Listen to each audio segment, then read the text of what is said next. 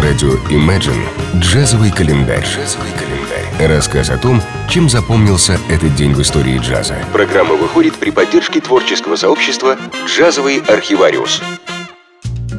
16 ноября 1873 года родился Уильям Кристофер Хэнди, сокращенно W.C. Хэнди, которого называют отцом блюза. Его авторству принадлежат такие стандарты, как The Memphis Blues, St. Louis Blues и множество других. Однажды в 1903 году бенд-лидер Уильям Хензи ждал поезд в городе Татливер. Тут он услышал человека, играющего на слайд-гитаре и поющего примерно такие строки «Иди туда, где на южном перекрестке пробежала собака». Эта мелодия и эти слова легли в основу композиции Yellow Dog Blues, сочиненной Хензи, после публикации которой его и стали называть отцом блюза. Все композиции, которые писал Хензи, были основаны на том, что он услышал на улицах Дельты. Как говорят, Тат Ливер был родиной блюза, а гитарист, которого встретил Хэнди, был первым, так скажем, задокументированным блюзманом. В своих музыкальных произведениях Хэнди обычно трактовал блюз как экзотический элемент для придания своеобразной оригинальности эстрадным мелодиям и редко следовал точно канонам блюзовой формы.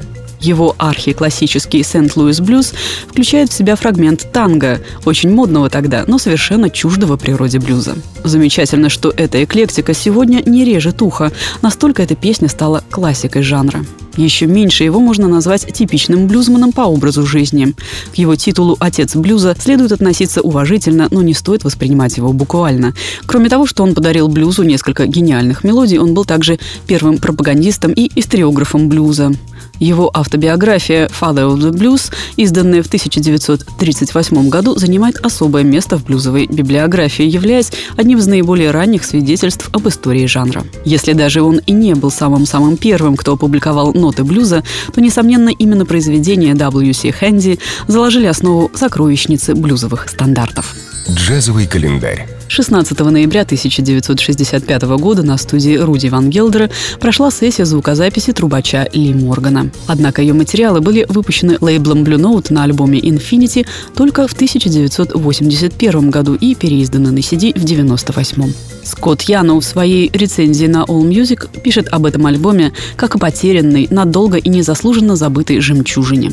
Записанный в великолепном квинтете Моргана с Джеки Маклином на альт-саксофоне, Ларри Уиллисом на фортепиано Реджи Уокманом на контрабасе и Билли Хиггинсом на барабанах, альбом Infinity с одной стороны крепко связан с буповыми традициями, с другой прекрасно демонстрирует стремление всех участников к поиску новых форм и нестандартных решений. В материал вошли четыре композиции Моргана и одна Маклина, и все они полны неподдельного вдохновения и подлинного таланта их авторов и исполнителей. Джазовый календарь. 16 ноября 1905 года в Гудланд, штат Индиана, родился один из основоположников чикагского стиля, так называемого белого джаза, выдающийся бенд-лидер Альберт Эдвин Эдди Кондон. С самого детства Эдди играл на укулеле и, чуть повзрослев, переключился на банджо. В 15 лет Эдди Кондон переехал в Чикаго и начал играть в танцевальных оркестрах на все том же банджо и уже на ритм-гитаре. Это позволило ему завести массу интересных знакомств в музыкальной среде. К 1928 году Кондон переехал в Нью-Йорк,